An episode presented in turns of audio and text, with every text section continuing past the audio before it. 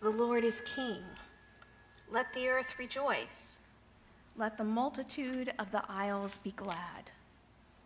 Clouds and darkness are round about him. Righteousness and justice are the foundation of his throne. A fire goes before him and burns up his enemies on every side. The heavens declare his righteousness, and all the people see his glory. In the name of the one God, Father, Son, and Holy Spirit. Amen. Please be seated.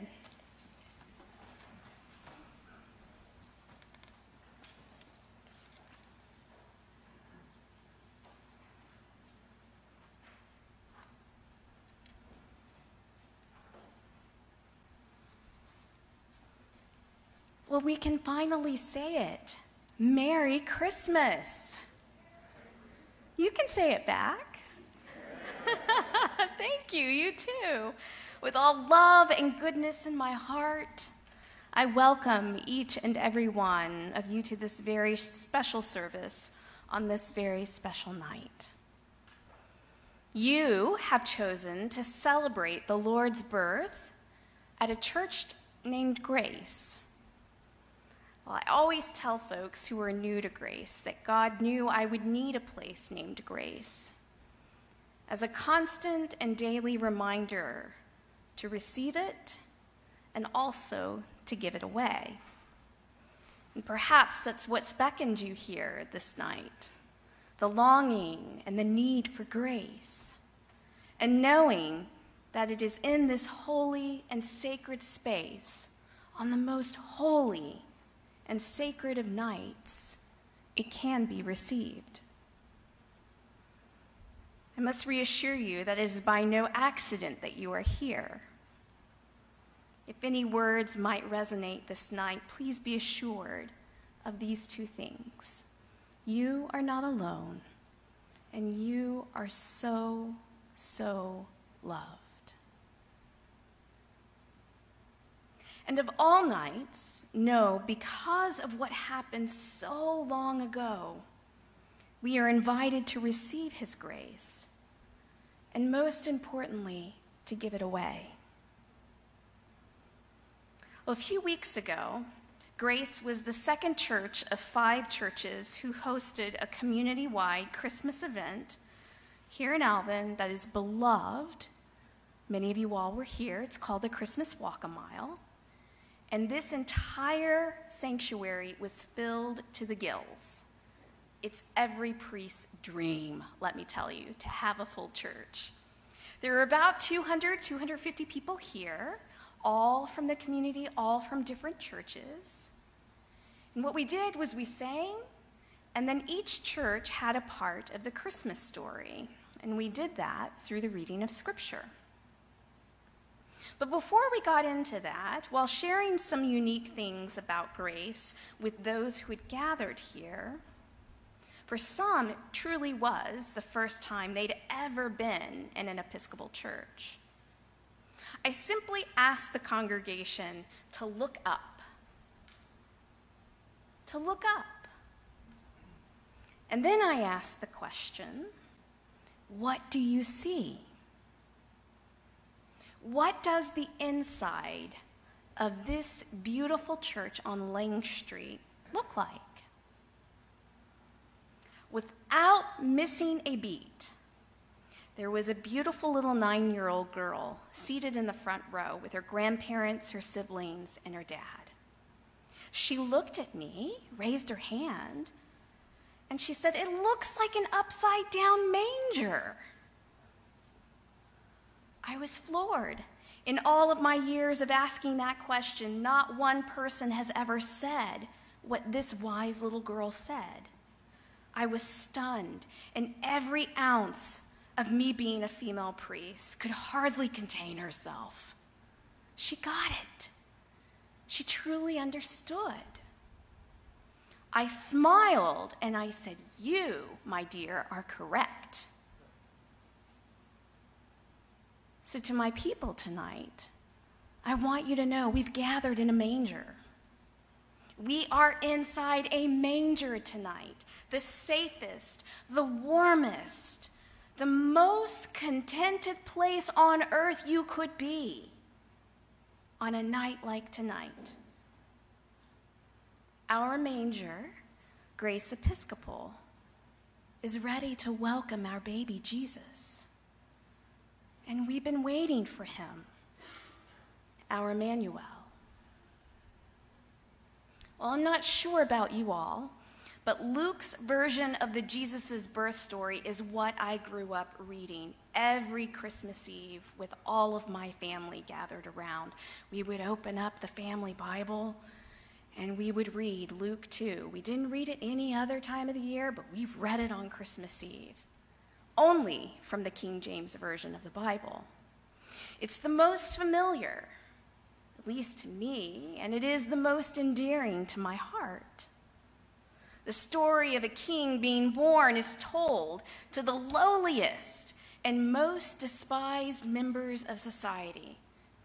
Does anybody know who they were? Cora, who was it? The shepherds! You are correct, my dear. Yes. They were considered the worst of the worst. There was nobody worse in society than shepherds. That is why they spent their days in the fields, away from everyone, away from everything. They weren't liked, they weren't wanted, they were the worst. And yet, in God's mystery and in God's wisdom, it is them, the dreaded, the lowliest, the shepherds, who are chosen as the ones the angel reveals that the Savior of the world has been born. When does that happen?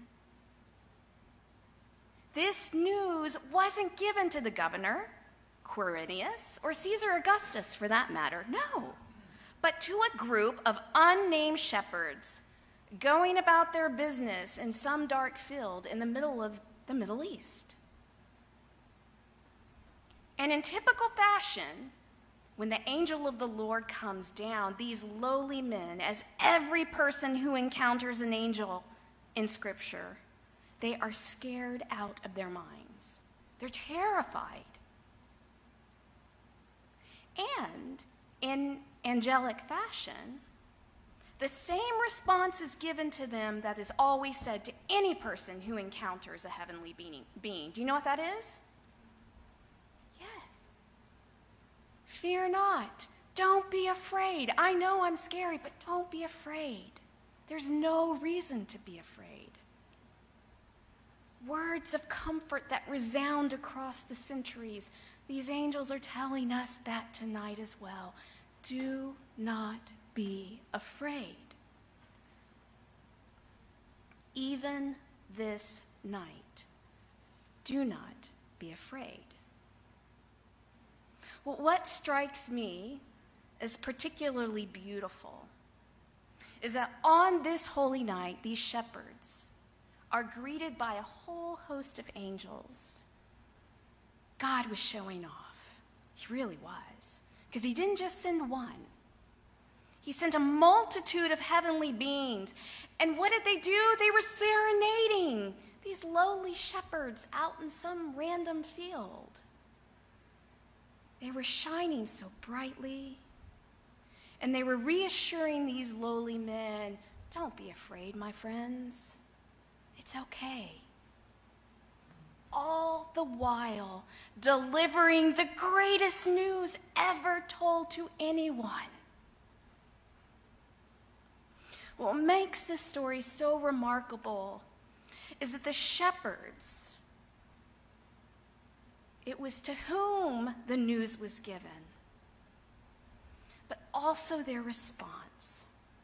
Yes, they are terrified, they are afraid. And honestly, who wouldn't be, right?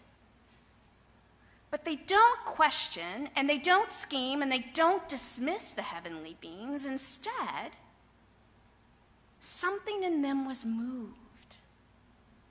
They weren't content to just hear the news and say, oh, isn't that nice? Or worse yet, dismiss it. What do they do?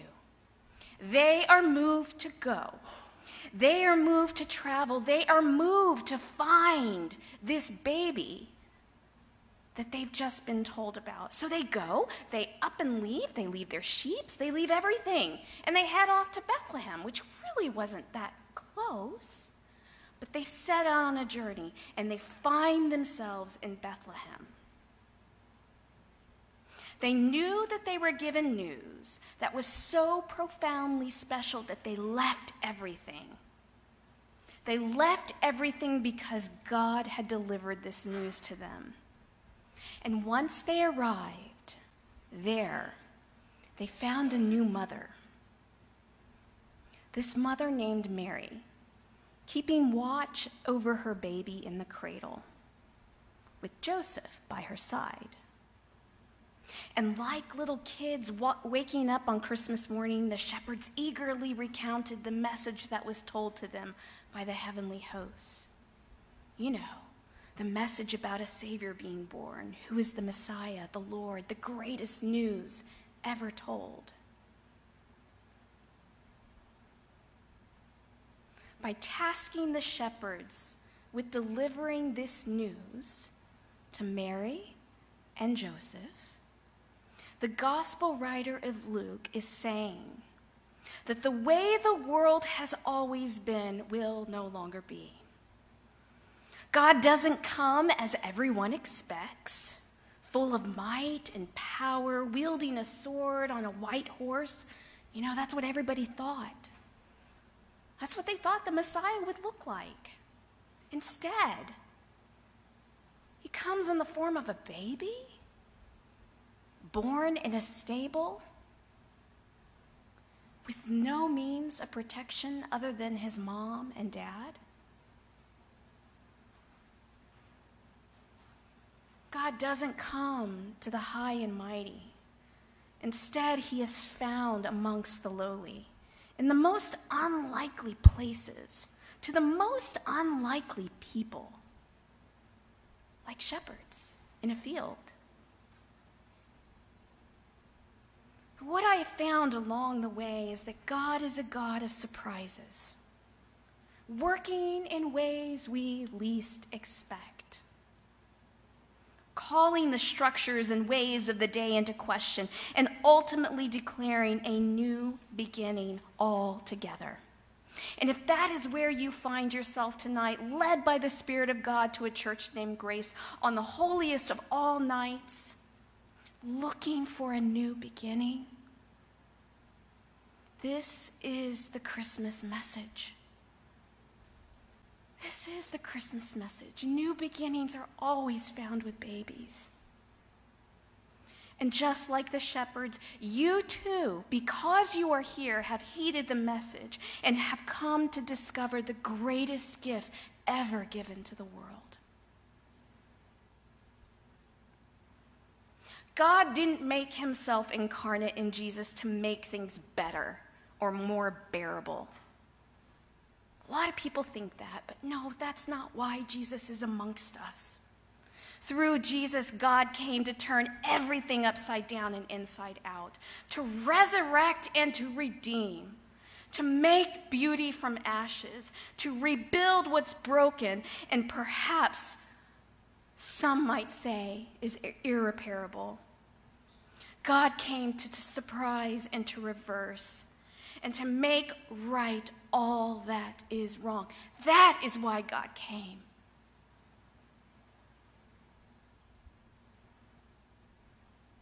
In the form of a baby.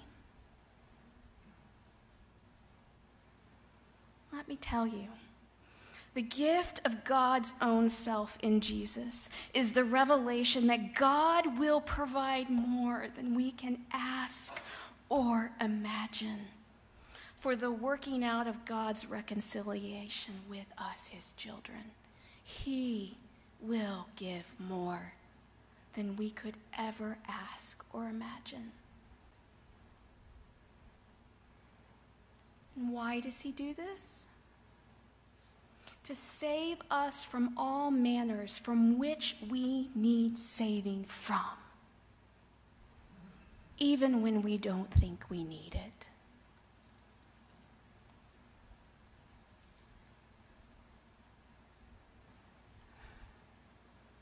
Thanks be to God that tonight we celebrate a mother cradling her perfect gift in her arms. Tonight we celebrate these shepherds, those whom the world despised and overlooked, but who were so brave to heed and believe the call of God and his amazing miracle. Tonight we celebrate a mother and a father who gave thanks for what they had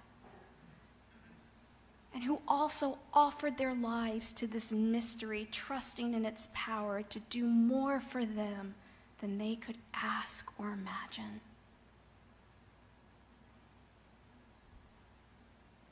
Oh, dear Grace, we have finally, finally arrived. We've waited patiently, and He's here among us and with us. Tonight is a night worthy of celebration, and tonight, thanks be to God, we are given a Savior, our Emmanuel. In the name of the one God, Father, Son, and Holy Spirit. Amen.